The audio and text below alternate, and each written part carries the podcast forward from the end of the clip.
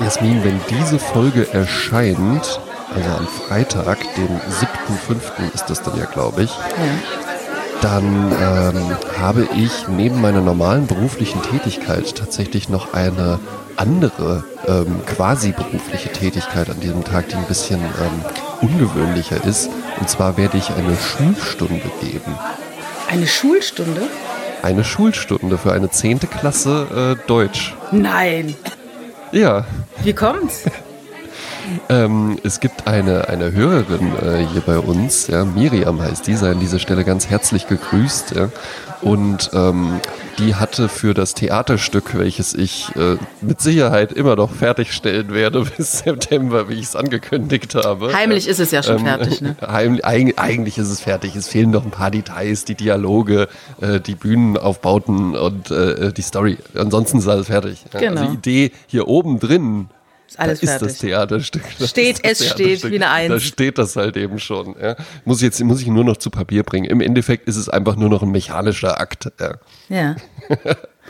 ähm, die hatte mir ja äh, für das... Ähm, für das Theaterstück ähm, hatte die mir ein Poster entworfen. Die kann ja ganz toll äh, malen, zeichnen. Ja. Und ähm, dann kamen wir mal so ins Gespräch und dann erzählte sie mir irgendwann auch, ähm, dass sie ja gerade Werbung in Deutsch durchnehmen. Hm? Ja. Ah. Und und dann haben wir da so ein bisschen drüber gesprochen. Dann habe ich ihr da so ein paar äh, Hinweise noch gegeben, weil sie meinte so, ja, eigentlich analysieren wir nur Anzeigen und äh, ich verstehe gar nicht, was das soll. Und dann habe ich ihr so erklärt, naja, guck mal, muss ja überlegen, Anzeigenaufbau, so und so, viel liest da die Arbeit rein, das und das sind so Elemente, ähm, ne, so geht man das an, so gehen so Blickrichtungen, wie man die lenkt und sowas, ja. Und habe ihr dann von so ein paar Kampagnen und sowas auch erzählt. Und dann konnte sie in der Deutschstunde glänzen und wurde dann auch von ihrer Lehrerin gefragt, ja, ja, das gibt's ja nicht, woher weißt denn du so viel da darüber. Ja. Und dann war sie, und das finde ich auch gut, war sie so ehrlich und hat einfach gesagt, ja, ähm, ein Bekannter von mir, der hat äh, arbeitet in der Werbung und der hat mir das, ähm, hat mir das so ein bisschen erklärt. Ja. ja. Und dann hat die gesagt, ja Mensch, äh, ich würde den gerne mal, kannst du mir mal die Kontaktdaten von denen geben? Ich würde den gerne mal für eine Stunde einladen. Sagt die Lehrerin, ja? Sagt die Lehrerin, ah, ja. ja. Und dann, dann, dann hat es auch nur noch vier Monate gedauert oder so. Ja. ja Deutsche Schulen. Ja, bis dann äh, dieser Termin zustande kam. Und äh, ja, jetzt werde ich dann äh, heute beim Erscheinungstag dieser Episode, äh, werde ich dann äh, für eine zehnte Klasse, für eine Schulstunde, also 45 Minuten, ja, äh, zur Verfügung stehen. Und, Und ist es so... Ist es dann Distanzunterricht? Bist du dann quasi per Zoom zugeschaltet oder wie ist das? Genau, also ja, ja, die sind, äh, sind wohl auch alle äh, via, also Unterricht findet bei denen wohl größtenteils mittlerweile äh, via Zoom oder Teams oder sowas statt. Ja. Und, oder so eine Schulplattform gibt's glaube ich. Und ja, da kriege ich dann einen Einwahllink geschickt und dann, äh, ja, bin ich da, bin ich da am Stissel. Ja, ja, cool. Ja, ja, und es geht halt so, ne, alles, äh, habe schon so ein paar Fragen so vorab bekommen von so Themenblöcken und sowas. Klar geht's auch dazu, so um den Aufbau von Anzeigen und in der Werbung und sowas. Dann aber halt eben auch so Sachen so Klischees, äh, Klischees. Ja. Ah, ja, ja, Werbung. klar, natürlich. Ja. natürlich. Und wirst du vielleicht auch einmal einen Blick in die Vergangenheit der Werbung werfen? Wir erinnern uns an dieses Magifix, glaube ich, mit China-Pfanne, wo dann auf einmal alle äh, äh, anders aussahen. Ja, im deutschen ja, Fernsehen. Was heute, was heute undenkbar wäre, ja. meinst du? Ja, genau. Und wohl die dann alle auch nur so geledet haben. Genau.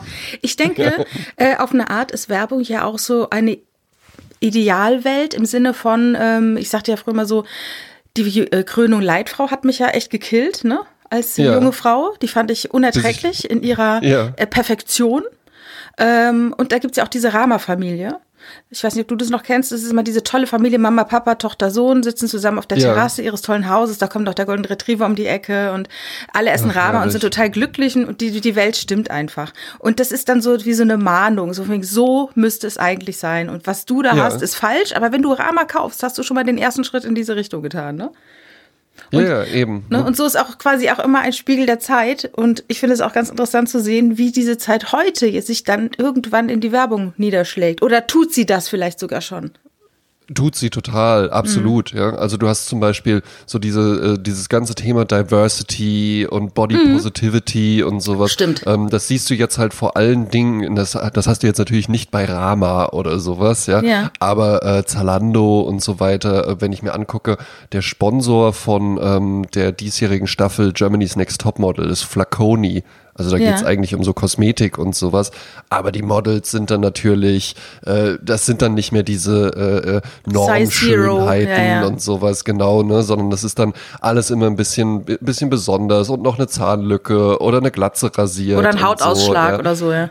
Ja, eben, ne? Also das, das wird, äh, das bildet sich schon ab. Und natürlich hast du vollkommen recht, Werbung ist immer ein Abbild äh, der Zeit, weil weil du ja halt eben auch das ist ja das, was du als Werber auch machst. Du überlegst dir halt eben einfach, was will denn meine Zielgruppe sehen? Jetzt wollen die von der, äh, die Leute, die Rama essen, ja, oder die tendenziell empfänglich für Rama sind, weiß ich jetzt nicht, ob das Leute sind, die äh, äh sich überhaupt Gedanken machen über Diversity und Body Positivity und ja, ich habe halt eine Glatze, aber ich bin trotzdem schön und sowas, ja. Mhm. Ähm, ehrlich gesagt, glaube ich, die denken da einfach gar nicht drüber nach. Die wollen hm. vielleicht dann immer noch lieber irgendwie eine Familie sehen, aber vielleicht hat die dann jetzt halt nicht mehr nur einen Golden Red Reaver, sondern dann haben die jetzt halt so einen französische Bulldogge. Oder ja, oder so, ja, genau. Stimmt, stimmt, stimmt, stimmt, genau, ja. Ja, äh, ich erinnere mich an, also ich, ich erinnere mich, es ist, ich habe einen Bekannten, der äh, sammelt alte äh, Werbefilme und bringt die auf DVD ja. raus. Ähm, ja, der bringt die richtig raus. Ja, seine Firma heißt Tucker Film, die kann man auch kaufen. Ja. Und da sind ganz tolle Sachen drin, dann auch so ähm, ähm, dieses Frauenbild, was ja natürlich äh, herrlich ist. Also ne, die Frau, die sich ständig darüber Gedanken macht, und das hatte ich ja dann auch als Kind, diese äh, Werbung, wo ähm, wo das Über-Ich der Frau mit ihr spricht. Also sie, die Frau tritt ja. aus sich heraus und spiegelt sich und sagt, sag mal, ist das wirklich die beste weiche Wäsche, die du hier produzieren kannst für deine Liebsten? Ist es wirklich dein Ernst? Willst du es ja, nicht eben. mal mit sowieso probieren? Und dann so, oh Gott, stimmt, mein Über-Ich hat recht, ja. Und ja. auch so diese Frau, die dann so immer schlecht gelaunt ist und der Mann ist, äh, er kommt abends von der Arbeit und sie aber, empfängt aber, ihn und sie ist scheiße drauf, aber da gibt's was ganz Tolles. Es gibt nämlich Frauengold. Frauengold, Frauengold mit, was ich, 30 Prozent Alkohol trinkt die Mutti ein Schnäpschen, kommt der Vater nach Hause, dann ist die, da ist die Jodrop, ne? Was aber, was aber halt eben spannend ist, ne, und das ist ja, das ist ja immer das Ding, Werbung ist ja nie nur Oberfläche. Weil wenn man sich das jetzt anguckt, könnte man denken, aha, ja, äh, Frauen sind hier wohl nur zum Putzen da und zum Backen und äh, alles rund um den Haushalt zum machen Verwöhnen. und sowas. Genau, was ja da aber halt eben auch dahinter steckt, darum werden da ja Frauen adressiert, Frauen entscheiden im Haus. Frauen treffen das. die Entscheidung. Genau. Frauen, die kaufen das und Frauen, die sagen, wir sind die Rama-Familie oder wir sind die Letter-Familie oder wir sind halt eben die deutsche Butter-Familie. Ja, ja. Diese Entscheidung treffen Frauen. Männer fanden ganz, ganz lange in der Welt der äh, Fast-Moving Consumer Goods, nennt man das, ja, mhm. fanden Männer überhaupt nicht statt. Die waren da überhaupt nicht relevant für. Darum mhm. hattest du ja zum Beispiel auch äh, bei äh, äh Perlweiß, glaube ich, halt eine Frau, die dann sagt, für mich als Zahnarzt Gattin. Ja, herrlich. Es spielt keine Rolle. Es spielt keine Rolle, was der, was der Herr Doktor sagt oder sowas. Ja. Nein, die Gattin vom Zahnarzt. Die das schön. ist diejenige, die mit der sich die Zielgruppe identifizieren kann. Und die sagen, also wenn das eine Frau von einem, also wenn eine Frau von einem Zahnarzt äh, Perlweiß kauft, dann kann das ja nicht schlecht sein. Ja, Wir ja, sind jetzt auch eine Perlweiß-Familie. Ja. Ich hatte mal an der Filmakademie Ludwigsburg äh, so einen Kurs, äh, so ein, wie sagt man, ja, Kurs nennt man sowas, Workshop, äh, und da ging es darum, äh, wenn man Filme herstellt und ne, so Akzeptanz und ne, Kundschaft sich ja. selbstständig machen im Filmbusiness so, ne? Und dann sagte der Typ, der war, der hatte, glaube ich, eine Werbeagentur auch irgendwo im Badischen. Und er sagte, der Entscheider ist immer die Frau vom Chef. Ja, und, und der stimmt, muss es gefallen. Ja. Weil mhm, der Mann fragt immer so rum, ne, wie gefällt's dir, wie gefällt's dir, wie gefällt's dir? Und wenn es der Frau nicht gefällt, dann war's das. Ja, ja, ja, und irgendwann dann, irgendwann dann auch gerne, wenn die älter wird, so die Tochter vom Chef oder mhm, sowas, mhm, wenn es die gibt. Aber ähm, ja, tatsächlich, Frauen treffen die Entscheidungen. Das ja. ist also, ne, das, das klingt jetzt so, so äh, dogmatisch, aber das ist wirklich auch die Beobachtung, die ich gemacht habe. Mhm. Mhm. Weil Männer auch dann ganz häufig sich nicht entscheiden wollen oder sich dann auch nicht so, weiß ich nicht, vielleicht dann auch einfach gar nicht so einen Blick dafür haben. Die haben dann halt vielleicht den Blick für, äh, ja, wie expandieren wir jetzt hier mit dem Röhrenunternehmen oder sowas, ja, was Frauen natürlich auch haben können. Ja, die, ja genau, so ist es. Die Frauen kaufen Rama und die Männer entscheiden über das Röhrenunternehmen. Ja, ne, die machen, wissen dann halt irgendwie, ja, wir expandieren jetzt nach Luxemburg oder so, ja, und, und wie machen wir das dann? Aber ähm, Ansonsten, wenn es dann um eine Werbung oder sowas, um was Visuelles oder so geht, da sind ja auch zum Beispiel, guck mal, das ist auch ganz spannend. Kennst du ähm, von Zalando, die haben damit, glaube ich, angefangen, ähm, wo dann einfach gesagt wurde, hey, du bist ein Typ und du willst gern stylisch aussehen und jetzt kommt's nicht, wir haben hier einen Online-Shop, sondern hey, hier gibt's so einen digitalen Einkaufsberater. Äh, da beantwortest du so ein paar Fragen und dann stellt er dir einfach so ein paar, äh, stellt er dir so eine Box zusammen und dann schickt er die zu und dann kannst du sagen, ja, das finde ich gut, das Ja. finde ich nicht so gut und dann lernt er dadurch und sowas und dann hast du so einen, hast du so einen digitalen Shopping-Berater. Das gibt es für Frauen nicht. So dieses Modell, weil Ach. Frauen treffen eigene Entscheidungen. Aber Männer, Männer, glaube ich, Männer holst du mit solchen Dienstleistungen auch eher ab. Ne? Ja. Wenn dann irgendwie, ja, ne, hier, ich stell dir so das Outfit zusammen, ach gut, da muss ich mich selbst nicht damit beschäftigen. Dann hat mir auch irgendjemand gesagt, das sieht gut aus, ja. Ich habe das natürlich nicht nötig, ja, aber ne, ganz Mhm. aber- viele Männer, ja. Ja, aber weißt du, das ist ja das Verrückte. Ich bin ja auch äh, so eine, Fra- keine klassische Frau in dem Sinne. Ich bräuchte sowas auch. Also ich fände das Ah, auch was? super. Wenn, wenn dir, wenn Aber da du so ein bist doch immer Paket. toll angezogen. Ja, Macht aber Richard das. Ja. Nein, nein, der die also ich mein, Entscheidung. es ist ja, sag mal so, ich habe ja schon so eine ein, ein, ein grundsätzliches Mindset, also ich trage ja ausschließlich Röcke ja. und ich habe immer ein schwarzes Teil an und der Rest darf dann ein bisschen gemusterter sein. Aber es stimmt, aber es stimmt jetzt schon, Jasmin, was du jetzt schon gesagt hast, das ist eigentlich schon eher so ein männliches Mindset. Mhm. Nee, ich bin, das ist ja so das Steve Jobs Ding. Nee, Turnschuhe, äh, Jeans, schwarzer Rollkragenpullover. Mhm. Ich trage nur Röcke, ich habe prinzipiell ein schwarzes Teil an und so. Ja. Ja, ja. Und, und, ja, und, und, äh, ja, und, und dann fände ich das gut, wenn mir jemand sagen würde, pass mal auf, wenn du das kaufst, dann passt das dazu und so. Ne? Ich weiß nicht, ob ich es dann machen würde, unbedingt, ne? Aber ich habe zum Beispiel, ich sage immer, ich hasse es, äh, shoppen zu gehen. Ich mag das Ach, überhaupt nicht. Das nervt mich krass. Also wirklich. Und äh, ich hatte immer meine Mutter, die mir immer die Sachen kaufte und dann irgendwie mir hingelegt hat und äh, ungefähr auch immer. Manchmal wusste sie exakt, was äh, mein Stil ist. Manchmal überhaupt nicht. Also ich denke so, manchmal musstest wie du auch das sagen, denn, ja? Mutter. Das Ja, ist so, eine- so eine Mutter. Tasche, wo ich Ja. denke, die ziehe ich einfach nicht an. Ne? Aber ähm, ja, und deshalb finde ich auch, äh, vielleicht kommt es auch daher, weil dieses klassische von wegen Frauen treffen die Entscheidung im Haushalt, Männer entscheiden die in, ähm, Sachen in der Welt, sag ich jetzt mal. Mhm. Verändert sich auch, ich habe vielleicht auch gar nicht so die Zeit und Muße, sich mich damit zu beschäftigen. Und Männer haben, Ja, obwohl ja. sie oft CEOs sind, schon wieder Bock, sich damit zu beschäftigen. Ja, weil es halt eben, weil es halt eben mal was anderes ist. Und weil's ja, auch doch, wichtiger stimmt. wird. Da ist, genau, da ist, da ist ja schon was dran, weil du bist ja halt eben auch Inhaberin einer Filmproduktion. Ja. Ne? Du bist ja nicht nur zu Hause und machst den Haushalt und hast dann halt eben so, ach, und jetzt äh, gehen wir nochmal irgendwie in Nehmen die wir Stadt Rama oder Einkaufen, in die Letter? Boutique und sowas. Ja. Ja, ja. genau. Ja, aber. Letter, äh, war aber, Letter war aber dann doch auch eher so, das war doch gar keine Familie. Das war doch dann so eine Letter war- alleinstehende ja, Frau. so figurbewusst. Wo dann irgendwie auch so, wo dann, wo dann so das Futon auf dem Boden liegt und dann wird da halt übrigens irgendwie sich so zum Frühstücken reingeworfen. Nee, da wird so das was man nicht sieht ist, genau, was man nicht sieht ist, das ganze Futon ist voller Krümel. Ja, da will sich dann doch keiner mehr reinlegen. So, Inga. wer, wer nie sein Brot im Bette aß, weiß nicht, wie Krümel pieksen. Schrecklich. Ja. Mhm. Im Bett essen, bei dir ein Thema? Äh, als äh, Student auf jeden Fall. Ja. Dann residierte, dann hat man, hielt man Audienz im Bett. Ja. Ne? Also da passiert ja alles im Bett. Ne? Essen, trinken, schlafen, Sex, alles. Ja, Freunde ja, empfangen. Filme gucken, lesen. Fil- Ja, alles. Also wirklich genau. Äh, Und ähm, aber der Schlaf muss ja, es, äh, es braucht eine gewisse Schlafhygiene. Das lernt man dann erst, wenn man Probleme hat zu schlafen.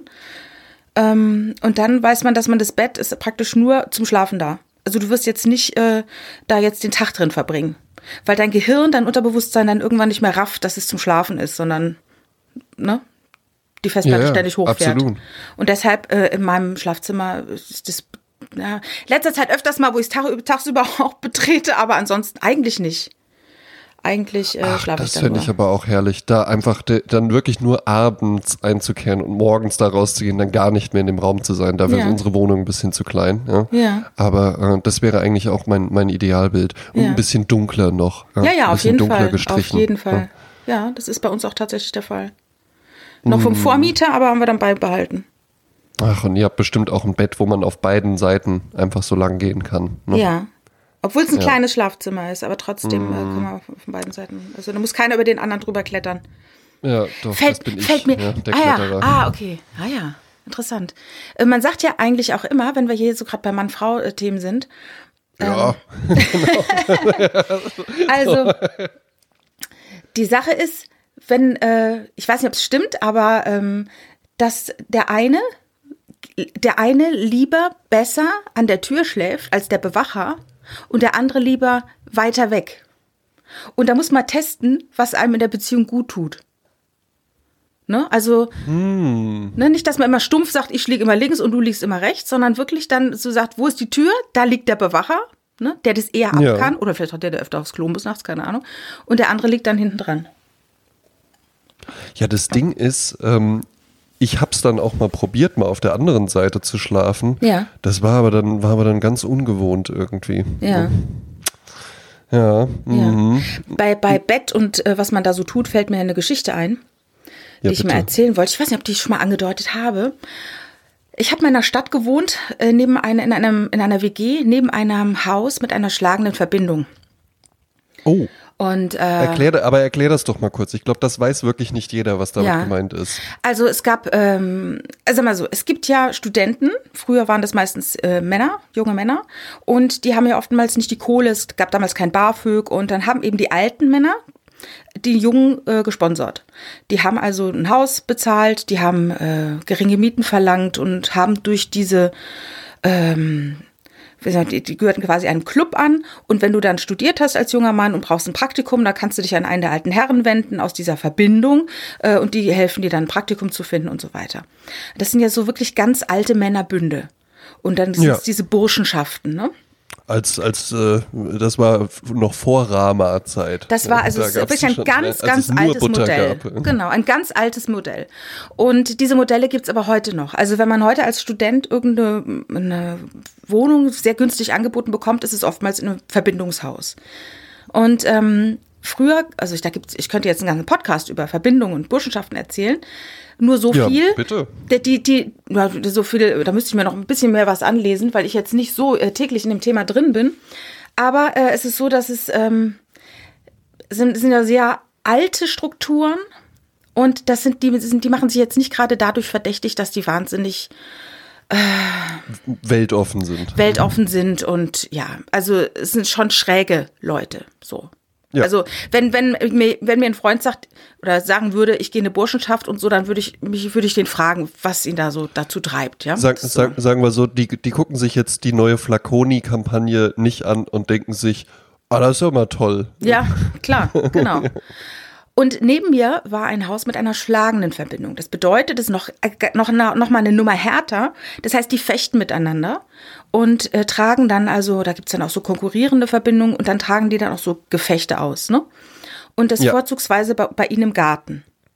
Und das heißt, wenn wir, wir, ein ganzes Haus, wir waren vier oder drei äh, Abteilungen äh, und wir waren alle WGs und wenn wir nach hinten rausgeguckt haben in unseren Garten, konnten wir rüber gucken in deren Garten. Und da haben die sich dann halt dann so geschlagen.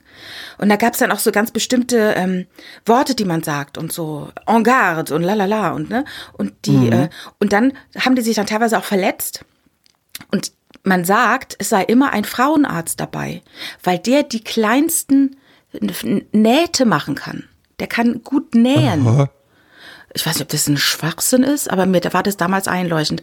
Und ähm, also wenn jemand dann sich verletzt im Gesicht durch diese, durch diesen Fechtbogen da, dann Ja. wird er halt genäht. Und früher hat man dann noch ein bisschen Asche reingemacht, damit es eine richtig schöne, harte äh, Narbe wird. Das war dann auch so ein Zeichen von, ich bin der, harter Typ. Genau, das ne? war nämlich, das war nämlich der Schmiss, Genau. den man dann mit Stolz trug. Genau.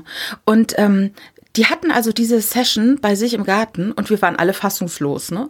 Und haben dann ähm, äh, Lautsprecher in unsere Fenster gestellt und haben ganz laut, was ich, SWF 3 oder sowas angemacht, also banale Popmusik, um deren Ja. heiliges Ritual irgendwie zu stören, ja. Und ähm, die waren dann halt, so- waren halt so angepisst und sind dann bei sich im Keller verschwunden, haben dann wohl dort weitergearbeitet, keine Dann Ahnung. fechten wir eben bei uns im Keller weiter. Komm, Und- Friedrich. Und dann äh, begab es sich, dass die dann bei uns mal geklingelt haben und gefragt haben, ob wir nicht mal rüberkommen wollen. Und dann sind wir dann rüber zu denen, weil die irgendwie eine Party gefeiert haben. Und wir waren natürlich auch neugierig, ne? Ja. Und kamen dann dorthin und da gab es also ein Potpourri an jungen Männern. Meistens natürlich Juristen oder so. Also wirklich Ja. viele Juristen. Also es war jetzt keiner, der Komparatistik oder sowas studiert hatte, der dann da war. Ähm, Aber es war kein Sozialwissenschaftler Nein, dabei. war, war echt. Äh, Keine Dreadlocks, ja. Jasmin. Nein, nein, das gab's da nicht. Äh, aber äh, es gab doch noch mal so eine. Innerhalb dieser Menschen gab's dann doch noch eine bestimmte Palette, ne? Ja. Und einer, der war, äh, der wirkte so cool. Der war so ein cooler Typ eher. Und äh, ich hatte mich mit ihm unterhalten und der hatte irgendwie an dem Abend den Narren an mir gefressen. Und ähm, Ja, wie, wie so häufig.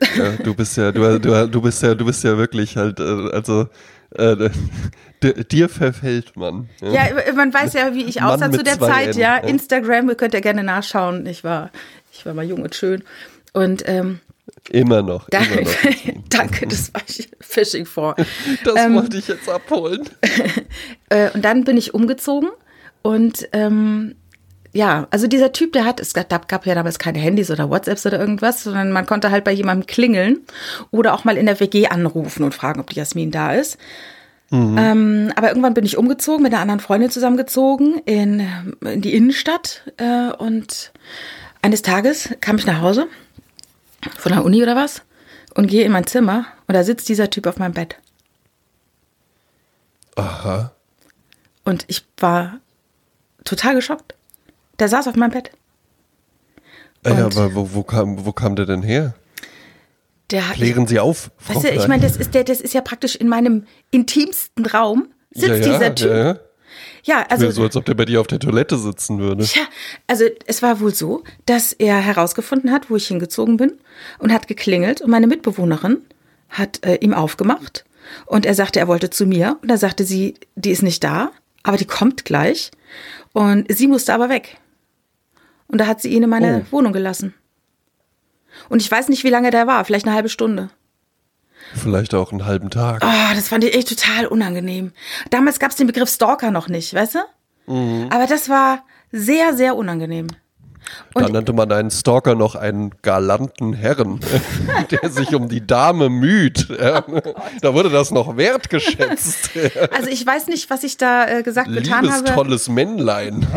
aber irgendwann hat er es dann verstanden, ne? dass ich, äh, dass ich das nicht so toll finde. Ne? Naja, also das fällt mir nochmal zu Betten Aber, äh, ein und Aber hattest du ihm denn so das Gefühl gegeben, irgendwie, dass er denken konnte, so, ja, ne, die finden mich ja auch ganz nett oder so? Weil du hast ja gesagt, du fandst ihn schon auch cool. ja, aber ich hatte einen festen Freund und so. Also ich glaube jetzt nicht, dass ich, also so. die, die, die, die äh, Sachen, die ich gesendet habe, hat er, glaube ich, falsch empfangen. Ah. Vielleicht war sonst nie einer nett zu ihm und der hat das dann überinterpretiert. Ich weiß es nicht.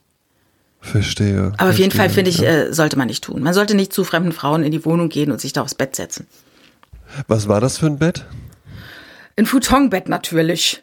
Aber es Ja, stand auf natürlich. solchen, solchen Bauarbeiter, nee, wie nennt man das so, Waschbeton, irgendwas? Was sagt ihr das was? Na, äh, äh, Waschbeton? Ja, so richtig so, so riesige, vier riesige Klötze aus Waschbeton, so dass äh, an allen vier Aha. Ecken das dann praktisch so hoch war. Also ich wollte kein tiefes Bett.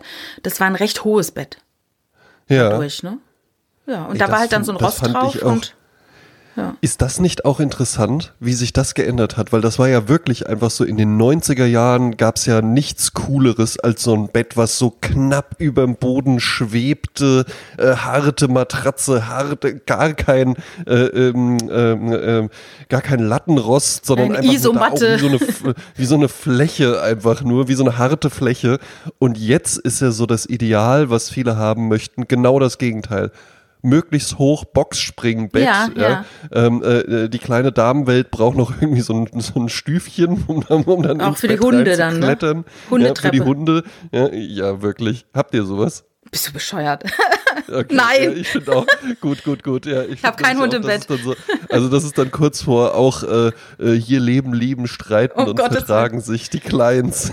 Also, Das ist ich so hatte- die, ich so hatte die moderne, früher- die Mömax-Auffassung davon. Ja, Ich hatte früher äh, tatsächlich auch Hund äh, gerne mal im Bett, ne? Aber da war ich zwölf und so, ne? Also und äh, aber das mache ich jetzt nicht mehr.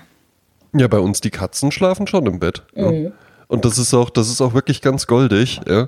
Weil da gibt's nämlich den Charlie, der ist wirklich, wenn ich so, ne, wir haben, tagsüber haben wir auch so einen Überwurf über dem Bett. Wenn ich den wegmache, dann weiß der schon so, ach, jetzt geht's ins Bett. Und dann springt er da schon so hin ja, und le legt sich da so hin. Ja.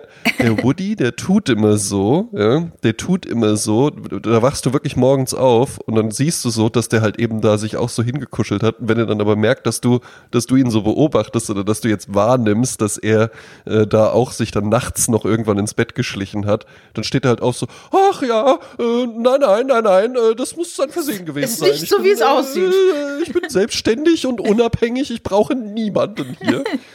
Aber ist dann Und eure. der Oliver, pass Ja. auf, pass auf, ganz kurz noch. Ja. Der Oliver, mit dem kannst du halt schlafen wie mit einem Teddybär. Das ist halt kein Witz. Der legt sich halt auch so, der legt sich halt wirklich so auf Brusthöhe und dann kuschelt der sich noch so in die Armbeuge rein und sowas und dann auch so unter die Decke und sowas und dann schläft er da halt die ganze Nacht. Ja. Ja, es gibt auch Super wirklich so, so Katzen, die so wirklich, also für mich dann, die ja nie eine Katze besessen hat, äh, wie so ein Hund ist. Also ich erinnere mich an Ja. Grüße an Daniela, an den Jürgen. Das war, glaube ich, eine Siam, ein Siam-Kater. Ein Siamkater namens Jürgen. Ja, das war damals natürlich sehr witzig. Genauso wie dieser eine Hund, äh, den ich im Volksgarten mal gesehen habe, der dann Elke gerufen wurde. Also das fand ich herrlich. Und der Jürgen Ja. war halt ein ganz lieber. So ein Schäferhund.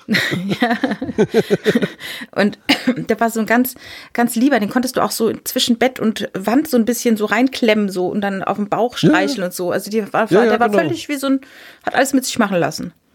Ja, ja, das ist Ganz beim, schön. beim Oliver auch ganz genauso. Das Problem beim Oliver ist halt eben nur, du wachst dann morgens auf und dann liegt er halt eben auch so da. Dann äh, gibt's zwei, zwei schlimme Sachen da dran. Das eine ist, man schläft dann häufig auch nochmal ein, weil der einen dann halt wirklich so mit so einem halb offenen Auge so, ey, echt? Wirklich aufstehen? Und dann kuschelt er sich nochmal so an dich und dann denkt man so, ja gut, noch fünf Minuten.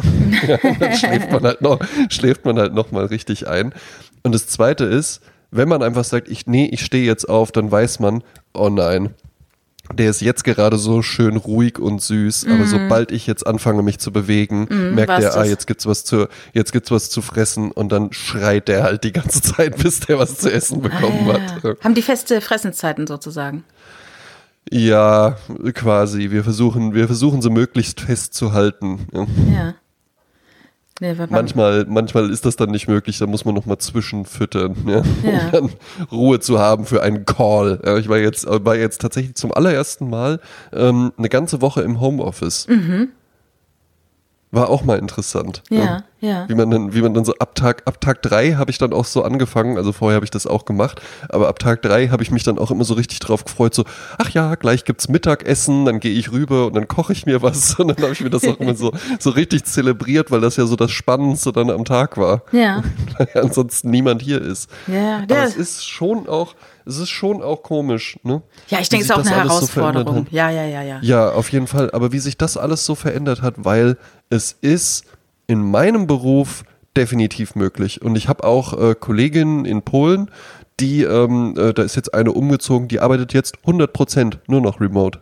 Ja, ich kenne auch Leute aus Werbeagenturen, die äh, sich seit einem Jahr nicht mehr gesehen haben im Büro. Ja, die nur noch per Zoom sich treffen und so. Und ähm, auf der einen Seite, man sieht natürlich, wie viele Kosten man einsparen kann. Ne? Kürzlich gab es einen Gerichtstermin, da wurde Ja. einfach dann der Anwalt und der Mandant zugeschaltet per Zoom. Ähm, ja.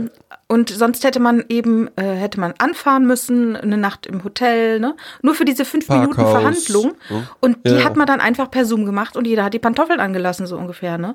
Also das Ja. wird sich natürlich auch ändern, wobei eine Freundin von mir, die, die so ein Team leitet und die sagte auch, die hat jetzt viele neue Mitarbeiter immer mal wieder.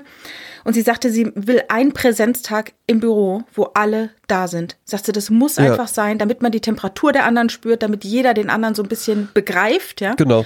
Äh, ja. Und da hast man noch mal so ein anderes Bonding, weil wenn du neu in eine Firma kommst, wie du jetzt auch, und dann hast du, Mhm. würdest du nie irgendjemanden wirklich live sehen, das ist schon komisch. Also es ist schon wichtig, Eben, dass man sich eben. mal fühlt, Ja, ja. also ne. Ganz genau. Und auch einfach, einfach auch nur vor Ort stehst. Das sind, es ist wirklich, du musst es mal erfahren. Du musst auch mal einen Kaffee da aus der Kaffeemaschine trinken. Du musst auch mal irgendwie mitkriegen, ah, okay, da ist einer, der ist, der stapft immer so rum und sowas, ja. So verhalten sich hier die Leute, so ist es am Empfang, so ist es auch hierher zu kommen und so, ja. Mhm. Ähm, das ist schon alles auch sehr, sehr wichtig. Also ich werde auch, äh, ich könnte mir das nicht vorstellen, nur noch remote zu arbeiten. Mhm, Aber was halt eben spannend ist, ist, mein Beruf würde es locker hergeben, Ja. weil mein, mein Team hm, sitzt nicht in Frankfurt. Ich bin halt einfach, ich bin im Frankfurter Büro, weil ich halt in Wiesbaden wohne, deswegen habe ich gesagt, ich würde gerne in Frankfurt arbeiten. Ich könnte genauso gut auch in Berlin, in Düsseldorf, in München sitzen, ich könnte auch in Paris sitzen. ja. Ne, äh, das wäre alles wirklich kein Problem, ne, weil die Leute, mit denen ich arbeite, die sitzen auch überall. Ne, das ist eine, die, die, die arbeitet halt in Warschau.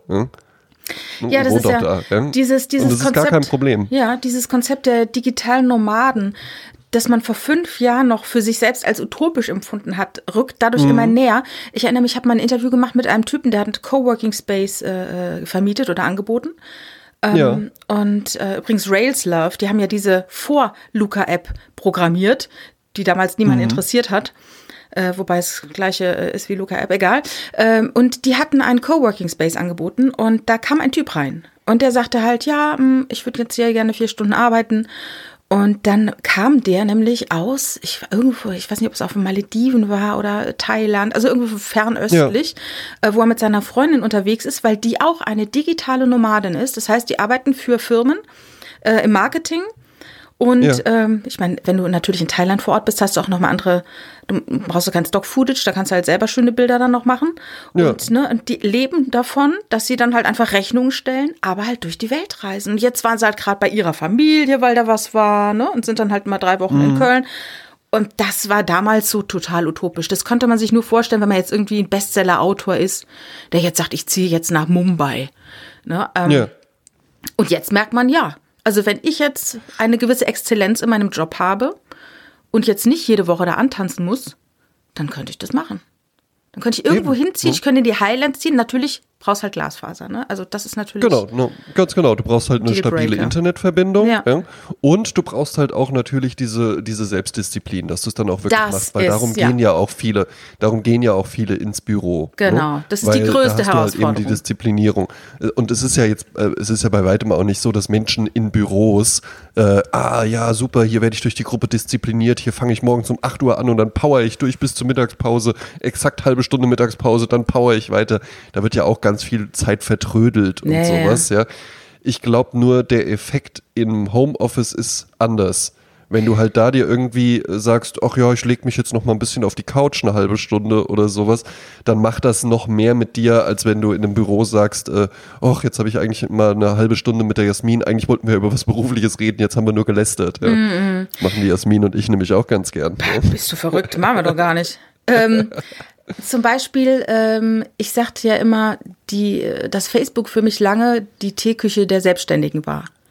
Ne? Ja. Weil wenn du in einem Büro bist und dann gehst du halt in die Teeküche und dann triffst du halt Kollegen oder aus anderen Abteilungen Mhm. und dann redet man. Und das ist ja diese, diese soziale Schmiere, die da passiert, dieses äh, so viel beschriebene Betriebsklima, das findet ja in Ja. Teeküchen statt. Wie geht man miteinander um? Ne?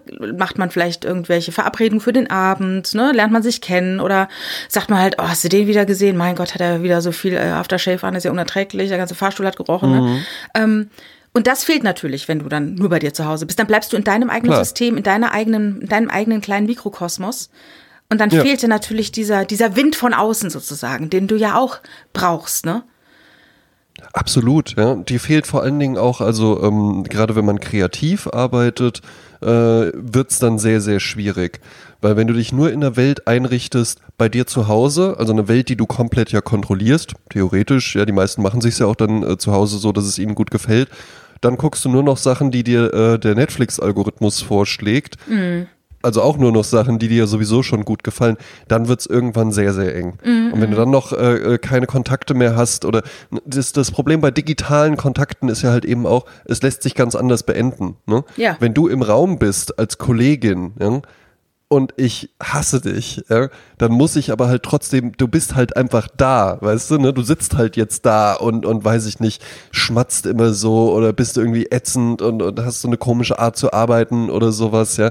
Aber ich muss mich dann irgendwie auch mit dir arrangieren. Ich muss mich auch mit dem, was für mich vielleicht unangenehm ist, muss ich mich arrangieren. In der digitalen Welt kriegen wir es auch hin, dass wir zwei uns einfach nur E-Mails schreiben. Und dass wir uns gar nicht miteinander auseinandersetzen. Ne? Oder wenn du halt, wenn, wenn du in einem, in einem Call bist mit mit äh, vielen Leuten und du merkst irgendwie so, oh, ist irgendwie auch gerade so langweilig, dann machst du einfach die Kamera aus. Ne? Ja, und was ne? auch und dann, natürlich. Und dann sitzt du halt eben da, legst die Füße auf den Tisch und oder ziehst die Hose aus oder so. Ja? ja. Das könntest du ja in einem physischen Raum gar nicht machen. Ne? Mhm. Da könntest du ja nicht sagen, so, äh, ich ziehe jetzt hier mal eben die, den Vorhang vor mir zu. ja. Mhm.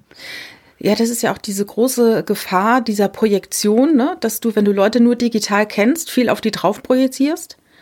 Von, Total. Und ja. ähm, so funktioniert auch dieses Catfish-Ding, ne? wo Leute, ähm, ich weiß, das ist eine psychologische äh, Finesse oder ist, äh, ich glaube, es, es wäre ganz interessant, da mal ein bisschen tiefer einzusteigen, warum Menschen das tun.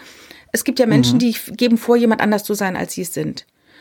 Ja. Ähm, bestimmt also aus so einer, Männer, die dann irgendwie tun, als ob sie irgendwie äh, eine 21-jährige Frau sind oder so. Ja, oder, oder Frauen, die halt tun, als wären sie ein 35-jähriger Typ, der halt sportlich ist ja. und gut aussieht. Ne? Und man versetzt sich halt so in diesen Typ rein. Das, nichts anderes macht man ja auch, wenn man äh, zum Beispiel kreativ schreibt. Ne? Ja. Die besten Romane mhm. sind natürlich die, die aus deiner Lebenswelt sind, aber trotzdem macht es einfach auch Spaß, sich in andere Menschen reinzuversetzen und aus deren Sicht äh, Geschichten zu erzählen. Und ja. ähm, das machen viele Leute dann am lebenden Objekt. Das heißt, die erfinden eine Persona und füllen die mit Leben, indem die irgendwelche Fotos zusammen klauen von irgendwelchen tatsächlich mhm. existierenden Menschen und machen dann Profile und schreiben dann Frauen an. Also ich jetzt würde, als würde ich als, als Frau einen Typen erfinden und würde damit dann ja. Frauen ansprechen und bin natürlich mit so viel Empathie und Feinfühligkeit dabei, dass ich die Frau richtig so einspinne und, die, mhm. und in mich verliebt mache. Ne? Und die projiziert natürlich all ihre Träume und Wünsche, die sie in ihrem Alltag nicht hat, auf diese Person im Internet drauf und ja. glaubt dann, das ist jetzt die große Liebe. Und damit funktioniert auch dieses ganze Romance-Scamming und so, ne? Also, wo dann so ähm, bei Dr. Phil dann irgendwelche 70-jährigen Frauen sind, die sagen, er ist in mich verliebt und wir lieben uns. Und letzte Mal hat es nicht geklappt, weil da hatte seinen Sohn einen Unfall und dann war das Auto kaputt und dann musste ich 20.000 Dollar ihm überweisen, damit er seinen Sohn auslösen kann. Und aber Wahnsinn. auf jeden drei Monaten kommt er auf jeden Fall. Weißt du, und alle schlagen die Hände über den Kopf zusammen und sagen, Mama, das ist nicht wahr, der Typ, der verarscht dich. So, nein, nein, nein, so lieb war noch nie einer mit mir. Und er meint mich und, und dann liest du dann die Briefe, die er schreibt und die sind so äh, random egal äh, und überhaupt nicht individuell, aber dennoch, diese Frau hat so eine große Sehnsucht, dass da irgendwas ist, dass da irgendjemand ist, ja, und, und das ist diese ja, ja, Projektion klar, na, ne, ihrer Sehnsucht. Eben, aber, aber ja, ja, wenn du aber dafür musst du es halt auch erst schaffen. Ne? Irgendwann kannst du die Briefe vielleicht so egal schreiben, aber du brauchst den Auftakt. Ne? Du musst erstmal, du musst diese Fläche erstmal erschaffen, wo dann die Projektionen drauf projiziert werden. Mm, ne? Mm. Und die, die musst du erstmal schon äh, recht clever erschaffen. Mm, mm. Im Übrigen, ich habe gerade so überlegt, wenn du so sagst, ja, und Briefe und hin und her, ich glaube, äh, umgedreht ist dann einfach halt nur, weiß ich nicht, ein Bild von einer Frau mit dicken Titten von oben und die schreibt dann so, hey Süße oder sowas. Ja, ja ich, mein, ich glaube, da gibt's schon, gibt's schon genügend Typen, die dann da so, äh, ja, hi und so. Ja. ja also Vielleicht geht ja was. Ich krieg ja auch bei Instagram ständig solche, auch so, so Followerinnen, ne? Die dann, ja. die mhm. dann einfach wollen, dass ich zurückfolge, ne? Also ich sag mal, ja. mal kurzer Tipp, ne, an unsere Hörer, Hörer, wenn äh, ihr was, wenn ihr euch jemand folgt, ein Promi oder so, dann ist es entweder gar nicht der echte Promi oder es ist jemand, der will, dass ihr ihm folgt. Dann folgt ihr nämlich zurück und dann folgt ihr, entfolgt ihr euch nämlich sofort. Das ist ja nur eine Wahnsinn, Idee, um ne? neue Leute zu kriegen. Ne? Aber mich schreiben natürlich auch solche äh, Frauen an, ne? Äh, und ich gehe ja davon aus, das sind keine echten Frauen, aber ich, ich, ich habe mich noch nie drauf eingelassen. Eigentlich müsste man mit denen mal chatten. Eigentlich müsste man mal drauf eingehen, ja. weil am Ende, am, am, Ende stellt man so fest, es gibt halt wahnsinnig viele super attraktive, heiße Frauen, die halt eben so, ich versuch's verzweifelt, ich schreibe hier halt schon wildfremde Männer an, keiner spricht mich an, weil alle denken, nee, die ist ja viel zu weit weg für mich. Ja. Und, ja. und dann habe ich es irgendwie im Internet versucht und jetzt denken auch alle, das wäre ein Fake. Ja, ja, oder halt ein Bot, ne? Dann schreibst du vielleicht mit einem Bot. Mhm. Ja, aber, äh, ja, aber das ist ja auch total interessant. Was wäre, wenn das, wenn das dann einfach so ein Ding wäre und das ist dann halt dein Stimulus einfach nur. Ja, du schreibst halt eben jetzt mit so einer sexy Frau und kannst dir halt, du kannst, ja, vielleicht ist es ein Bot, vielleicht ist es irgendein Typ, aber welche Rolle spielt das, wenn ja. in deinem Kopf irgendwie die Vorstellung ist und du stehst dann vielleicht am nächsten Tag auf und, und fühlst dich so viel besser, hast viel mehr Selbstbewusstsein und sowas und denkst dir, wow, klasse, ja, ich ja. bin jetzt wieder da und, und ich habe die Scheidung überwunden. Ja, wer, wer, wer verlässt hier jetzt wen, Susan? Yeah. Ja, es gibt ja auch solche Ideen, ich weiß nicht, ob das ausgereift ist, dass man Tweets von äh, Menschen, die mittlerweile verstorben sind, in einen Computer eingibt und dann äh, dort ja. ähm, deren Stimme quasi, also deren, äh, nicht, nicht wörtlich die Stimme, aber die quasi sprechen lässt, sodass du mit denen chatten kannst und die antworten so, wie sie es getan hätten. Ne? Ne? Mhm. Wenn, wie sie es tun würden, wenn sie noch am Leben wären. Ne? Also wo du dann einfach so bestimmte, ja, Mechanismen nutzt, und nichts anderes tun die ja auch, diese Bots oder, ne, wo man einfach so bestimmte Mechanismen abfragt und die dann einfach ja. passieren, ne? Aber auch diese Sehnsucht und Projektionsflächen, das ist ja auch alles mit diesen Boybands, ne, wo dann irgendwelche fünf Jungs ja. sind, die dann so relativ viel abstecken an Bedürfnissen und Sehnsüchten. Und ähm, ja, und man fällt halt voll drauf, fällt rein, drauf rein und man fährt drauf ab. Ne? Der süße, schüchterne, der Hau drauf, der, Sportliche, der witzige, der Bad Boy, ja, ja. genau. Ja. So hat man dann äh, der crazy Typ. Da habe ich gestern, äh, meine Freundin hat äh, Leaving Neverland äh, sich gestern angeguckt, da kam ich nur mal kurz rein und da wurde auch gerade so eine Probe von In Sync oder sowas gezeigt. Ja. Und da habe ich, da habe ich auch drüber nachgedacht, was das ja für eine merkwürdige Zeit war, wo ähm, mittlerweile, das gibt's ja alles immer noch, ne? aber ja. mittlerweile ist das Casting ist eigentlich viel interessanter als die Musik, die dann hinten bei rauskommt. Ja. Aber früher wurde ja dieses Casting einfach so äh, hinter verschlossenen Türen gemacht und genau. dann irgendwann kam da halt diese Band bei raus, ja. Und das finde ich so interessant, dass dann halt eben, das ist ja auch Werbung im Prinzip, ne? Du steuerst das einfach. Du ja. hast eine Umfrage gemacht, okay, äh, unsere Zielgruppe sind äh, junge Mädchen äh, zwischen 12 und 15 Jahren. Ach, und, acht äh, bis zwölf würde ich sogar sagen. Acht bis zwölf, mhm. ja. Äh, die finden folgendes, äh, folgendes ansprechend, ja, äh, folgendes können wir da rein projizieren, weil es geht ja dann gar nicht darum, so, äh, äh, weiß ich nicht, dass, dass sie dann Sex mit denen haben wollen oder sowas, ja. Sondern es ist ja einfach auch, es ist ja so eine ganz unschuldige Projektionsfläche einfach nur. Mhm. Deswegen brauchst du ja auch einen ganz anderen Typen. Es war ja dann, ja, die waren dann auch irgendwie ein bisschen muskulöse, dann wurde mal oberkörperfrei getanzt. Also es wurde schon auch mit, mit, mit Sex so gespielt. Ja. Mhm. Aber nur, genau, nur Andeutung, nur Oberflächen, mhm. nur Projektionsflächen eben einfach nur, weil ansonsten hattest du ja wirklich einfach nur das so, ja, er ist so der, der ruhige, eher schüchterne und er ist halt so der witzige, laute und sowas, ja. Und dann konnte man sich da halt eben so reinprojizieren und andersrum funktionierte es ja auch. Für Jungs waren das ja auch Projektionsflächen, die dann sagen konnten, ah, ich bin dann so wie AJ von den Backstreet Boys ja. oder sowas. Aber gibt es für Jungs nicht so, da gibt es dann eher so Einzelsängerinnen, ne, die dann so eine Rolle spielen? Sängerinnen? ja, wenn du jetzt also als hetero-Junge äh, ähm, ja. auch eine Sehnsuchtsperson hast. Na, Wer wäre naja, das? Also es gab, es gab, es gab ja schon halt eben auch so, äh, so Girlbands, die dann halt eben sehr inszeniert worden sind und so. Äh, spielte das bei dir irgendwie eine Rolle in deiner frühen Pubertät? Nee, so Girlbands eigentlich, eigentlich nicht. Dann waren es tatsächlich, hast schon recht, dann waren es eher so Einzelsängerinnen. Ja. So J-Lo und so. Ach so, das war für dich interessant, J-Lo? Ach, die fand ich, äh, ja, das, das war ja schon eine Erscheinung damals. Ja, das war ja auch vor allen Dingen wirklich ganz interessant. Das war ja ein komplett neuer Typus auch wenn man mal so guckt, vorher hattest du ja halt wirklich so sehr slim, sehr schwedisches äh, äh, Frauenidealbild, so in den Medien und sowas. Mhm. Und mit Jennifer Lopez kam ja dann eigentlich so wirklich dieser Look, den wir jetzt äh, teilweise so und dann mit Kim Kardashian und sowas so ad ja, absurdum so geführt haben. Mhm. So, äh, äh, so ein Arsch, wo du ein fast Bier drauf abstellen kannst, mhm. ja, und so dieses kantige Gesicht und sowas, ja. Ähm, aber das kam ja damals dann äh, mit der, glaube ich, schon so, so richtig auf, ja. Naja. Klar fand ich die sexy ja, natürlich. Ja, ja. Nee, ich, äh, meine erste Band, die ich richtig toll fand, waren The Teens. The Teens. The Teens. Und äh, ja, das waren auch fünf Jungs aus Berlin und die waren halt, ich glaube, der Sänger Robbie war neun und äh, die anderen waren so alle wow. so bis zu zwölf, glaube ich, waren die. Zwölf Jahre alt. Könnte aber auch 15 gewesen sein. Ich weiß es nicht. Also das war auf jeden Fall, das war das Ding. Da habe ich mir Singles von gekauft, LPs von gekauft. Und ähm, als ich vor Jahren mal auf dem Ringfest war in Köln, spielten die live, was natürlich total witzig war, weil das jeder wusste, die Zeit ist schon längst vorbei. Das war so aus einer aus einer Eiszeit quasi wurden die aufgetaut, standen dann da und, und spielten dann. Und es war so lustig, weil ähm, wir schrien dann die ganze Zeit, Jörg, Jörg, nach diesem einen. Und der musste sich die ganze Zeit immer. Jörg? Ja, der eine hieß halt Jörg, ne? Und da musste er immer so kichern und wir mussten auch kichern, weil wir wirklich wie so hysterische Teenies geschrien haben. Und er hat aber Spaß bei. Das war ein schönes Konzert. Mit den ganzen Ach alten ja, Hits. das glaube ich. Wie äh, Ja, Gimme, eben. gimme, gimme, gimme, gimme your love. I got heartache number one.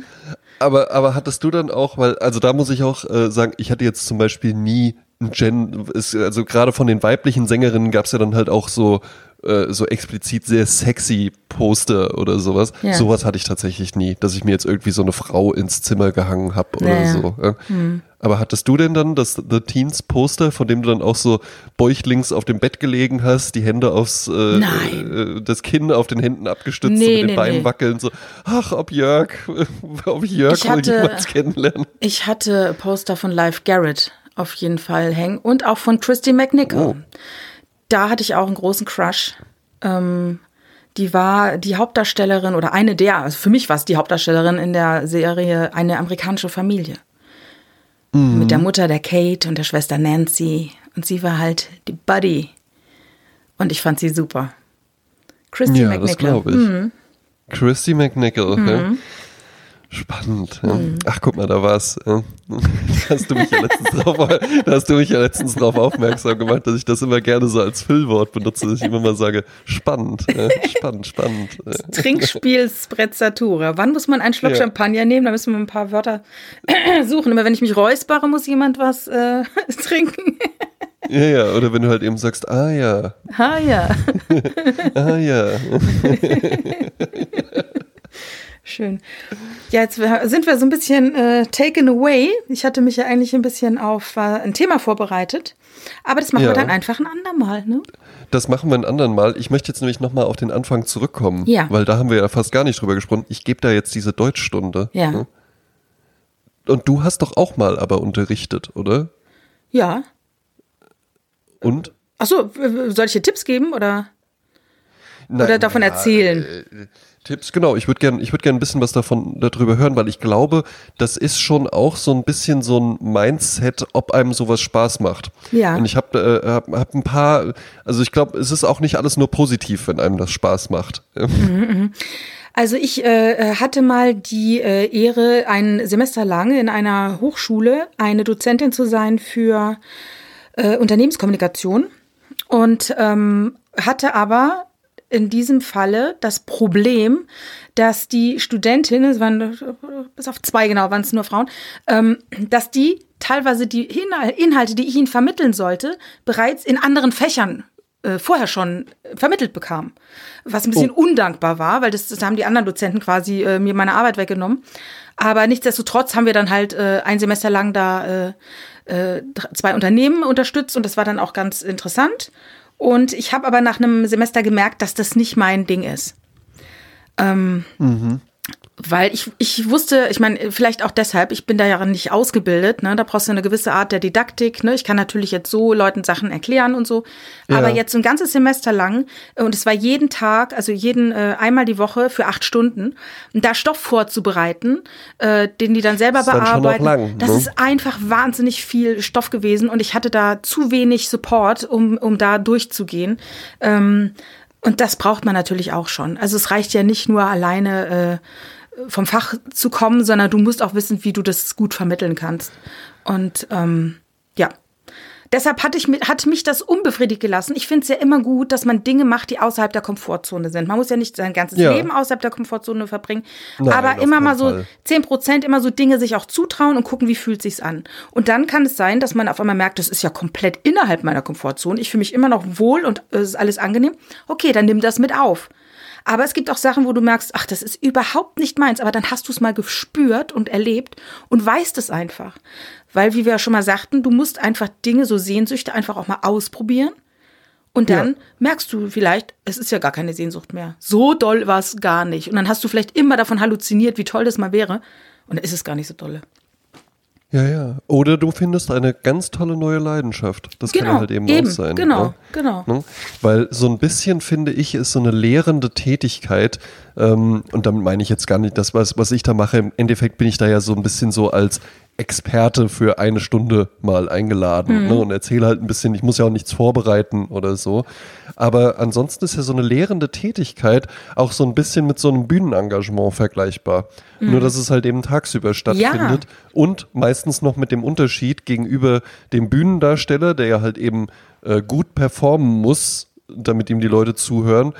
Bei einer lehrenden Tätigkeit, ja gut, in der Regel müssen die Leute da sein oder sie haben Geld dafür bezahlt, da zu sein Mhm. und sagen dann halt eben auch, ja gut, dann, äh, dann nehme ich das jetzt halt hier auch mit. Ja. Mhm. Äh, in der DDR habe ich mir sagen lassen, ist es so, dass äh, du als Lehrer auch Stimmbildung bekommen hast. Was ich richtig Ah, was? wichtig finde, ja. so wie man bei mir jetzt sieht, es ist noch relativ früh am Tag, ich habe so ein bisschen belegte Stimme morgens. Ich Ja. finde, eine Stimme ist unfassbar wichtig als Lehrer. Ich erinnere mich an eine Lehrerin, die die ganze Zeit so über ihrer Stimme so, die hat, die hat nicht richtig äh, Stimme gefunden. Die hat immer so ein bisschen drüber gesprochen, wenn sie laut gesprochen hat. Ne? Und es ist nicht Ja. nur unangenehm zu hören, sondern es ist auch für sie gesundheitlich unangenehm. Und dann finde ich es schon wichtig, so eine Stimmausbildung zu haben um einfach zu wissen, wo ist eine gute, bassige Stimme von mir, die ich angenehm auch laut machen kann. Und wie kann ich mit ja, meiner Stimme wie einfach, arbeiten? Wie du ne? einfach wie du einfach in die Bauchstimme gehen kannst. Genau, mhm. Ähm, äh, die ja äh, dann sofort angenehm ist. Mhm. Was nicht immer heißt, dass sie dann tief sein muss oder so. Aber ähm, dann hat man halt eben einfach eine angenehme Stimme. Mhm. Und wenn du als die- Lehrer deine Stimme verlierst, was, Ja. was bleibt dir dann? Weil deine Stimme ist dein Ja. Werkzeug, ja? Ja, ja, das stimmt schon. Mhm. ne? Wobei, wobei sich, glaube ich, Schule auch ganz schön verändert hat. Ne, Also bei mir ist es, ich bin ja jetzt nicht seit 50 Jahren aus der Schule raus oder so, aber also ich hatte schon den Großteil der Zeit noch Frontalunterricht. Da war irgendwie auch mal ein, äh, ein Referat vorbereiten oder sowas, aber nicht so viel, ja, und jetzt Gruppenarbeit und hier noch eine Gruppenarbeit und dann schließt ihr euch da zusammen und sowas, ja. Ich glaube, das ist jetzt schon alles wesentlich interaktiver gestaltet und ganz wenig nur noch, äh, einer steht vorne, schreibt Sachen an die Tafel und es ist komplett still. Ja, ich ho- ich find hoffe das. Auch. Ja, du hoffst, dass sich das geändert Ja, hat? ja. Ja, weil ich finde auch, das waren, wenn man da mal so drüber nachdenkt, guck mal, was für eine merkwürdige Situation das ist, auch was für eine merkwürdige Arbeitssituation. So eine Tafel und dann einfach nur dieses Geräusch von der Kreide auf der Tafel. Es wird gar nicht gesprochen und alle schreiben das dann ab, was da an die gesendet. Tafel geschrieben wird und so. Ja. Ja, das hieß ja schon vor Merkwürdig. zehn Jahren, wo, wo man sagte, dass unser Schulsystem, also die meisten Reformen fanden ja statt in Grundschule und, und in weiterführenden Schulen, aber außer dem Gymnasium. Also im Gymnasium ist sehr wenig Reform passiert. Da ist es noch wie Mhm. vor 100 Jahren oftmals, ne, wirklich Frontalunterricht und 50 Prozent raffen sofort, was äh, abgeht, äh, Ja. 30 Prozent so halb und 20 Prozent gar nichts. Und die hängst du halt dann ständig ab, weil wenn die Lücken haben, die können sie halt nie wieder auffüllen. Ne? Und ähm, ja, ich wünsche mir, dass das äh, anders ist. Ähm, so ein bisschen wie bei uns damals an der Uni, wo ich ja schon gesagt habe, da musste man sehr viel Freestyle machen, aber dadurch lernte man halt auch selber zu lernen, ja. Und seine Ja. eigenen Lücken zu erkennen und die dann selbst zu füllen. Ähm, wenn halt alles nur so frontal passiert, was ja so preußische, äh, der, aus der preußischen Militärschule stammt, von wegen da vorne ist der Che- Chef, der schreit dich an, der schreit dir dein Gewissen rein und du hältst Maul und ähm, äh, schluckst es alles quasi Ja, nur. auch, ja, was, was, was man ja auch immer mal wieder hört, viel zu früh teilweise alles. Ne? Irgendwie schon um halb acht morgens. Ja. dann äh, Differentialrechnung oder sowas. Das geht ja. gar nicht. Ähm, was ja, was ja auch tatsächlich stimmt. Ich habe jetzt mittlerweile auch kein Problem mehr damit, früh aufzustehen, aber ich kann mir meinen Arbeitstag auch ein bisschen anders einteilen. Und zum Aber- Beispiel ganz früh morgens, da mache ich dann solche Sachen wie Mails abarbeiten, äh, lesen, äh, raussenden und sowas. Aber da fange ich noch nicht direkt an mit, äh, ja, jetzt äh, mache ich hier irgendwie so eine komplexe Aufstellung von irgendwas oder so. Ja, es ist ja auch so, dass äh, Heranwachsende, also Menschen in der Pubertät, ähm, wo sich das ganze Gehirn verändert, auch ganz anderes äh, hormonelles System haben. Und die werden viel später müde. Also die werden wirklich erst müde gegen 12, 1 Uhr. Und ähm, wenn die halt morgens um, um 8 Uhr in der Schule äh, sitzen müssen und abliefern müssen, das ist einfach schwer. Und äh, dann Ja. gibt's ja immer wieder die Forderung, ähm, dass man die Schule um 9 Uhr oder so, gerade für ähm, Oberstufe oder so, erst um neun oder halb zehn losgehen lässt, was sich aber mit vielen äh, Alltag von Eltern oftmals nicht Ja. äh, äh, korrespondieren ist. Was aber egal wäre, bei Oberstufe ist es ja völlig egal. Also da, da ist, hast du niemand, der dich in die Schule bringt oder der dir morgens Frühstück macht, da machst du ja alles alleine. Naja. Ja, Also ich habe hier in, in, hier in Wiesbaden zeichnet sich mir, ähm, weil ich gehe ja dann mittags auch gerne noch mal eine Runde spazieren und wenn da die Schule aus ist, das finde ich schon auch krass. Wie viele Kinder mittlerweile so von ihren Eltern zur Schule gebracht und scheinbar ja auch abgeholt werden. Und vor allen Dingen, das waren dann nicht die äh, äh, Porsche Cayenne äh, äh, SUV-Muttis oder sowas, mhm. ja, sondern die waren alle zu Fuß da, wo ich dann denke, Moment so, mal, ja, aber, ja, wenn, aber wenn ihr zu Fuß da seid, dann heißt das ja, das ist hier fußläufig zu erreichen, ja, die Wohnung ja, und die Schule. Na, ich das hätte jetzt wirklich und dann müssen die Kinder hier abgeholt werden. Ja. Mhm. Ich hätte jetzt verstanden, wie in Köln in der Innenstadt zurzeit gibt es große Probleme für Kinder, die von der vierten Klasse jetzt in die fünfte Klasse wechseln und dann hast du Schule, die du angeben kannst, wo du gerne hin möchtest, aber die haben natürlich oft nicht genug Plätze. Und das heißt praktisch, wenn die Schule, äh, die jetzt bei dir um die Ecke ist, hat 100 Plätze frei und dann melden mhm. sich aber 200 an dann musst du halt gucken, wem, wem gebe ich diese 100 Plätze. Und da spielt natürlich die Nähe eine Rolle, aber auch sind da Geschwisterkinder und so, die man dann aufnimmt. Ne? Und dann hast du deine 100 voll und musst den anderen 100 eine Absage erteilen. So, jetzt ja. wohnen die aber auch vielleicht in der Nähe und müssen jetzt gucken, wo komme ich denn woanders hin? Woanders ist noch eine Wohnschule. Und dann ergibt es sich dann so, dass Kinder teilweise zwei Stunden am Tag unterwegs sind als Zehnjährige äh, um eine Stunde zur Schule hinzufahren und eine Stunde zurückzufahren, weil das so weit entfernt ist. Und da verstehe ich dann, wenn ein Elternteil sagt, pass mal auf, wann hast du aus? Um Viertel nach drei, ich habe um zwei Uhr aus, ich hole dich ab mit dem Auto. Das würde ich dann ja, total ja, nachvollziehen. Aber äh, dann zu Fuß abzuholen und die sind dann irgendwie schon im Teenageralter, also das hätte ich mir nicht äh, träumen lassen in dem Alter. Ja, da, da, da ich ja auf dem Land aufgewachsen bin, war ja bei mir der Schulbus tatsächlich. Bei mir auch, natürlich, Ding, ne? natürlich. Ja. Wie viele Schulbusse fuhren raus bei dir äh, in die Schule? Weil bei mir gab es einen, ja, bei mir gab es einen um 7.15 Uhr und einen um 7.35 Uhr. Ah, na Moment. Also ähm, äh, als ich noch in Bonn-Baden gewohnt habe, war das System wirklich so, das war der Bus, der fuhr nur Bonn-Baden-Braunfels ja. und sonst nirgendwo hin. Ne? Ja. Als ich dann später in Biskirchen gewohnt habe, da war es tatsächlich so, dass du dann einen Bus hattest, der fuhr dann Oberbiel, Niederbiel, Burgsolms und so weiter. Ja, der fuhr dann halt noch so Leuen, ja, Stockhausen, fuhr dann halt eben noch an, ganz zum Schluss dann Biskirchen. Da warst du auch teilweise eine Dreiviertelstunde unterwegs. Ja. Ne? Ja. Aber auch das ist ja dann wieder so ein, so ein Mikrokosmos. Ja, das ist auch, wieder, ist auch wieder eine Teeküche.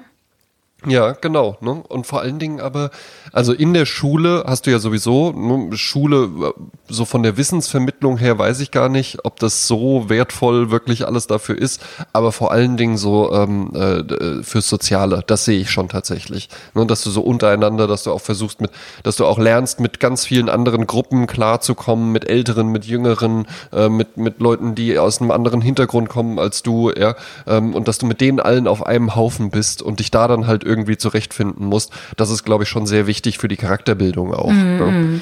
Ähm, aber innerhalb der Schule hast du ja nochmal Schulhof, dann hast du Klasse, aber Schulbus ist nochmal was ganz anderes. Und in Bonn-Baden, also das in Bonn-Baden war es brutal. Ja. Aber da hast du dann auch, du hast halt dir, ja, ja. I survived halt the Schulbus. Dräng, da, da, war halt, da war halt Drängeln, hieß das halt eben. Ne. Und das war halt einfach, man hat halt, aus irgendeinem Grund hat man halt versucht, schnellstmöglich in diesen Bus reinzukommen. So ja, schnell wie möglich auf der hinteren Bank zu sitzen dann, ne? Auch, auch, ja klar. Und das war dann halt Drängeln. Und ich erinnere mich auch, dass irgendwann ist dann der Busfahrer, ist er dann mal so ausgestiegen und dann hatte der, da gab es ja noch keine Smartphones oder so, da hatte er halt so einen Camcorder dabei. Und dann hat er das aufgenommen Ach. und die ganze Zeit gesagt, wie, wie die Tiere, wie die Tiere, wie die Tiere. Ist ja geil. Aber weißt du was? Der hatte halt auch recht. Ja, ja. Das, ah, ja, war halt, ja. das war halt wirklich, und auch die Mädchen, auch mit, auch mit dabei und sowas, ja. Und das war halt teilweise, teilweise hast du den Boden oder den Füßen verloren oder bist hingefallen, da musstest du gucken, dass du schnellstmöglich wieder hochkommst je, und sowas. Je. Weil das war, also das war ein richtiger Kampf. Und das halt morgens und dann da äh, wach. auf dem Heimweg auch. Ja, ja. Survival of the fastest. Yes. Drängeln. Ja. ja, sehr schön. Das hieß halt auch einfach nur Drängeln. Ja. Hattet ihr echt den Begriff dann dafür, oder was? Ja, ja. Ah, ja, ja. Komm heute wieder drängeln. Ja, ja, ja, da hatten noch Leute drängeln und so gerufen. Dann hattest du halt auch, dann hast du, halt in so einem Pulk, dann kam teilweise von hinten der dicke Matthias, der hat sich dann, dann auch mal so reingeschmissen und so. Ja, oh Gott. ja drängeln. Ja, sehr ja. schön. Äh, ich habe noch einen Nachtrag zur zu unseren Aussprachen. Dinge, oh, wie man, ja, sehr. Ähm, ich habe ja dieses Kofferwort vorgestellt, Brunch, ne? Diese Mischung aus, Ja. die war falsch, ne? Also Breakfast und Lunch heißt ja eigentlich Brunch, ne?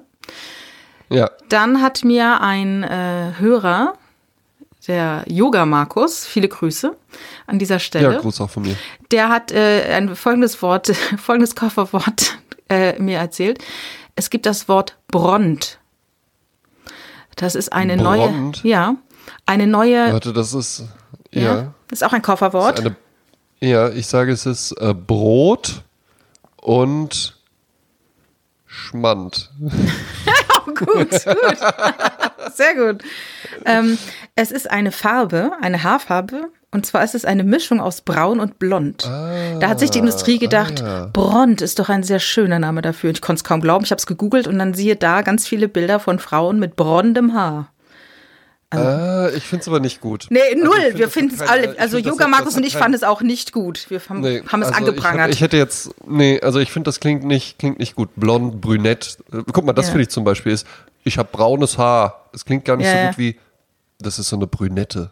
Ja, Ja, Ne? aber- das ist aber elegant. Ja. Brond, aber Brond? das klingt ja eher wie, so- wie so ein Rülps. So, Blond, Entschuldigung. Ja, ja genau, wie, so ein, wie so ein Rülps in so einem Brösel-Comic oder wie irgendwie so ein, so ein schwedischer Hersteller von Holzlasur oder sowas. ja. Dann- Brond, Brondlasur. Ich habe noch eins äh, gefunden, äh, da ein, ein seltsames Kofferwort, das hat Max Gold mal erwähnt. Und zwar ist es die Mischung aus einer Gabel und einem Löffel und der heißt Göffel. Göffel. Genau. Und im Englischen gibt es aber auch zwischen Spoon und Fork Fork. heißt dann Und- Spork. Oh ja. Klingt auch ein bisschen cooler, weil Ja. Göffel, Göffel klingt Göffel schon klingt- wie das, was es ist. Es klingt, eine es unnütze klingt, Erfindung. Ja, es klingt ein bisschen wie Gaffel. Also ich als Kölsche, ne? Ja. Gaffel ist ja Kölsche, Kölsche Marke, ne? Und dann Ja, ja, auch wieder Kölsch, diese äh, Bruschetta, ja? Also dieses SCH wird ja nicht ein, Sch, wie im Deutschen mit Sch ausgesprochen, mit Mhm. Sk, ne? Die, wieder diese italienische Bruschetta. Äh, Sie. und dann fiel mir ein, meine Mutter hatte mal ähm, äh, unter anderem äh, Sexualpädagogik studiert und da hat einer einen Vortrag gehalten über Onanie, eine Kommilitonin. Ne? Und die hat es immer nicht Onanie ausgesprochen, sondern Onani. Und es war natürlich so ein Kicherer in den, bei den anderen Ja. Studenten, ne? Onani. Und darum hieß bei uns in der Familie immer, der eine Politiker hieß immer Klaus von Onani. Wegen dieser Frau, die das immer falsch ausgesprochen hat. Fand ich sehr lustig. Und es gibt dann noch die Idee, äh, Bruschetta nicht Bruschetta auszusprechen, sondern Bruschgedda. Also beides mit SCH und Bruschgedda. Und auch, Äh, David Getter und Bruschgetter. genau, seine Frau, die Bronde Bruschgedda. Und dann, ähm, und dann äh, auch so nach dem Motto, wie man es schreibt, Ferrero Rocher. Fand ich auch gut. ne? Auch gut. Ja, sehr gut. Ja. Das zu letzter Woche oder vorletzter Woche. Und dazu, dazu dann noch ein paar Gnocchis mit Salbeibutter. Genau, mit George Johnsola dazu. Ne? George Johnson. Mhm. Das kann ich, ich war ja mal irgendwann, was war das, ähm, in so einem Oschos Café und äh, da Ja. hat ein Typ vor mir hat wirklich Gorgonzola bestellt. Und also, ne, da kann man so eine Käsetheke, kann man sich was aussuchen, Gorgonzola. Und seitdem, ich kann, ich muss immer Gorgonzola sagen, ich kann es nicht mehr anders sagen. Es ist wie ein, Ja. wie ein Fehler jetzt. Ist halt Ich so. finde, es, ich finde, es klingt aber auch viel besser. Ja. Ja, Und dann noch so Gorgonzola. ja, ja genau. Noch so übertrieben. So eine Pasta mit schön. Prego. Ja, kommen wir zum Lied der Woche. Wir suchen uns ja jede Woche immer einen Song aus, den wir ähm, vorstellen und der auf unsere tolle Liste kommt, die äh, auch gerne gehört wird von immer mehr Menschen, was mich sehr freut. Immer mehr. Ja. Ähm, Und die ja auch immer länger wird. immer länger. Ich höre sie auch gerne. ja, das sind fast schon acht, Die habe acht ich auch Stunden. selbst ne? zu Hause. Ja, ich habe sie auch zu Hause. Äh, Höre ich sogar selbst. Ähm, Ja. hast du einen Song? What's ja, your song? für mich als Zahnarztgattin äh, Ja. ist diese Playlist auf jeden Fall empfehlenswert. Ja. Äh, wir bleiben wieder äh, äh, bei äh, Musik aus Filmen. Ähm, und zwar gehen wir in den allerersten Film von Jim Jarmusch. Ach, Oder Jim Jarmusch. Jim Jarmusch. Jarmusch. Jean Jarmu, Jam Jarmusch. wie wir Kanadier sagen. Das ist der gute Geramont. Geramond. ähm, und zwar sein allererster Film Permanent Vacation. Hast du den mal gesehen? Den habe ich mal gesehen, im Kino sogar. Mhm. Ja. Mhm. Ähm, ja, kann man sich mal angucken, ähm, äh, wenn man irgendwie äh, auch gerne einfach so von einem Regisseur. Äh, wenn man gerne ein bisschen traurig sein möchte. möchte. Äh, ja, den, den kann man mal gucken. Er hat äh, tatsächlich schon äh, den typisch für äh, äh, äh, typischen langweiligen Erzählaufbau, wo einfach lange und viel immer durch die Gegend gelaufen wird, ähm, was ja aber trotzdem irgendwie auch eine Wirkung hat. Ja, es hat eine Stimmung. Also ich ganz kurz mal reinzukretschen. Jim Jarmusch war damals natürlich der Regisseur. Und ja, ähm, auch Down by Law war in, der, der Film. Eben, der Ice Cream, you scream, we all scream mhm. for Ice Cream. Und das war ja das erste Mal mit dem italienischen äh, Roberto mhm. Benini, der dann später einen Oscar gewonnen hat. Ähm, aber ja. ich habe kürzlich nochmal Down by Law angeschaut, also wirklich nur angeschaut, weil ich ihn damals so toll fand. Mhm. Und ich musste nach 20 Minuten abbrechen, weil, weil ich die, ja. ich fand es so langweilig und so prätentiös. Also ich konnte es nicht mhm. mehr. Damals fand ich es halt ganz toll. Ganz toll, ja, ja äh, toll. Ja.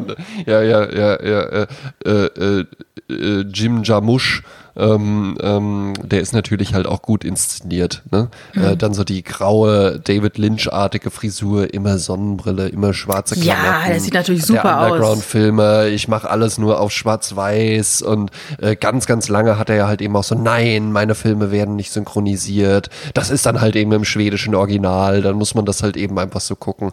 ähm, zwei Filme von Jim Jarmusch, die ich allerdings äh, tatsächlich empfehlen kann, die ich auch äh, jedem empfehlen würde, mal zu gucken, sind einmal Coffee and Cigarettes, ein Episodenfilm, ähm, der durchaus sehr unterhaltsame Momente auch hat, auch sehr verschrobene Momente. Und für mich der beste Jim Jarmusch-Film ist. Ich hm? weiß es, Night on Earth. Night on Earth, ja. natürlich. Mhm. Ja. War sogar auch kurz davor, dass ich den auf die ähm, auf die äh, zehn prägendsten Filme Liste äh, draufpacke. Ähm, den finde ich schon wirklich fantastisch. Mhm. Äh, vier Episoden, vier Taxen in vier Städten auf der Welt. Ja, ähm, der ist schon, also den, wenn man nur einen sehen will, dann sollte man sich den angucken, mhm. finde ich. Hm. Down by Law nicht. Ja. Mhm. Wolltest du noch was zu Jim Jarmusch sagen? Ansonsten stelle ich nämlich den Song vor, um ja, den es ja eigentlich geht. Ja, ich habe nur einmal einen Film von ihm in Cannes gesehen. Also ich habe viele Filme von ihm gesehen, ne? aber in Cannes habe ich einen gesehen. Das war der letzte, der war so ein bisschen anderes. Das war mit diesem äh, Krieger. Äh, so, so ein Typ, der halt äh, sich der ähm, Ninja-Religion äh, äh, annimmt und da durchs Leben geht. Sagt dir das was? Mhm. Nee, weil das war eine ganz andere Sprache dann auf einmal, ganz andere. Ja, ja, ne? weil der hatte, ja, ja, genau. Also es hat sich schon auch gewandelt. Mhm. Er, der hat ja dann auch noch so einen, so einen Horrorfilm rausgebracht äh, mit Bill Murray Ach, und stimmt, äh, ja. Äh, Iggy Pop und sowas. Ja, da war ich schon nicht mehr dabei. heißt der, ja, ich. Ja, ja. ja, ja eben. Äh, war ich mit meiner Freundin im Kino. Es war unfassbar kalt in dem Kino. Ja. Also wirklich eisig kalt. Ja.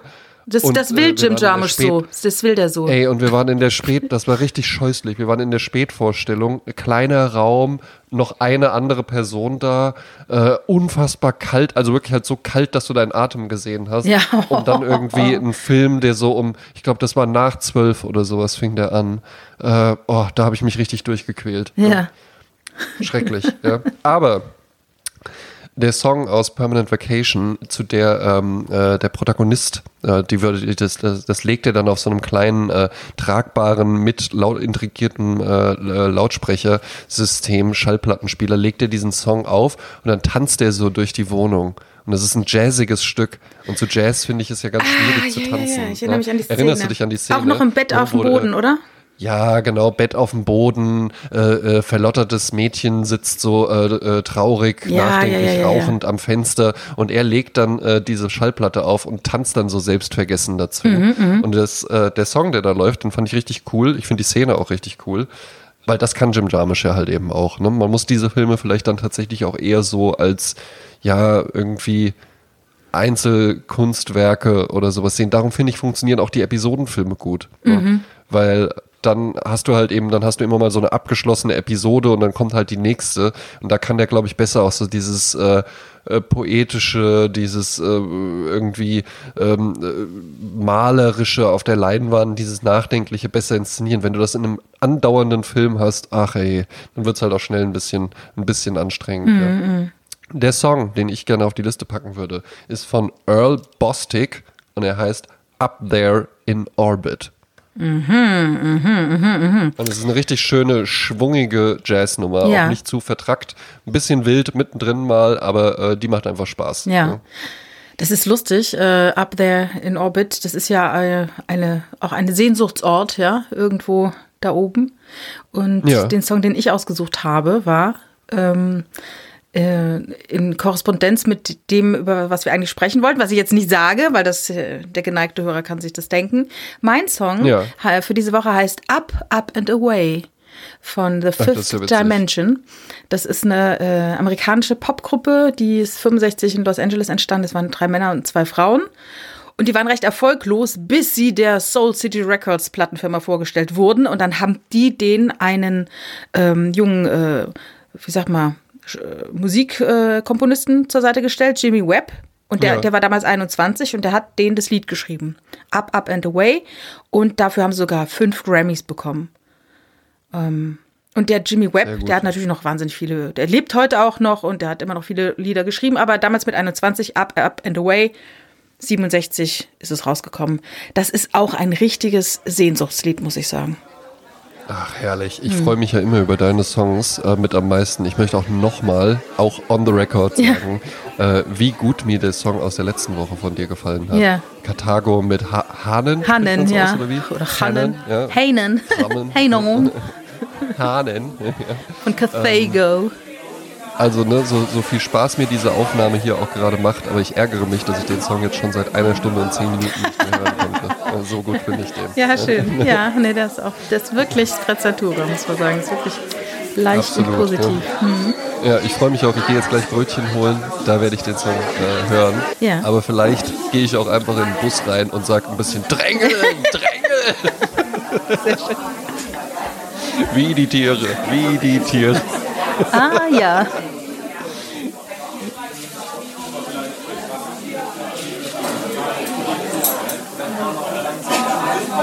God's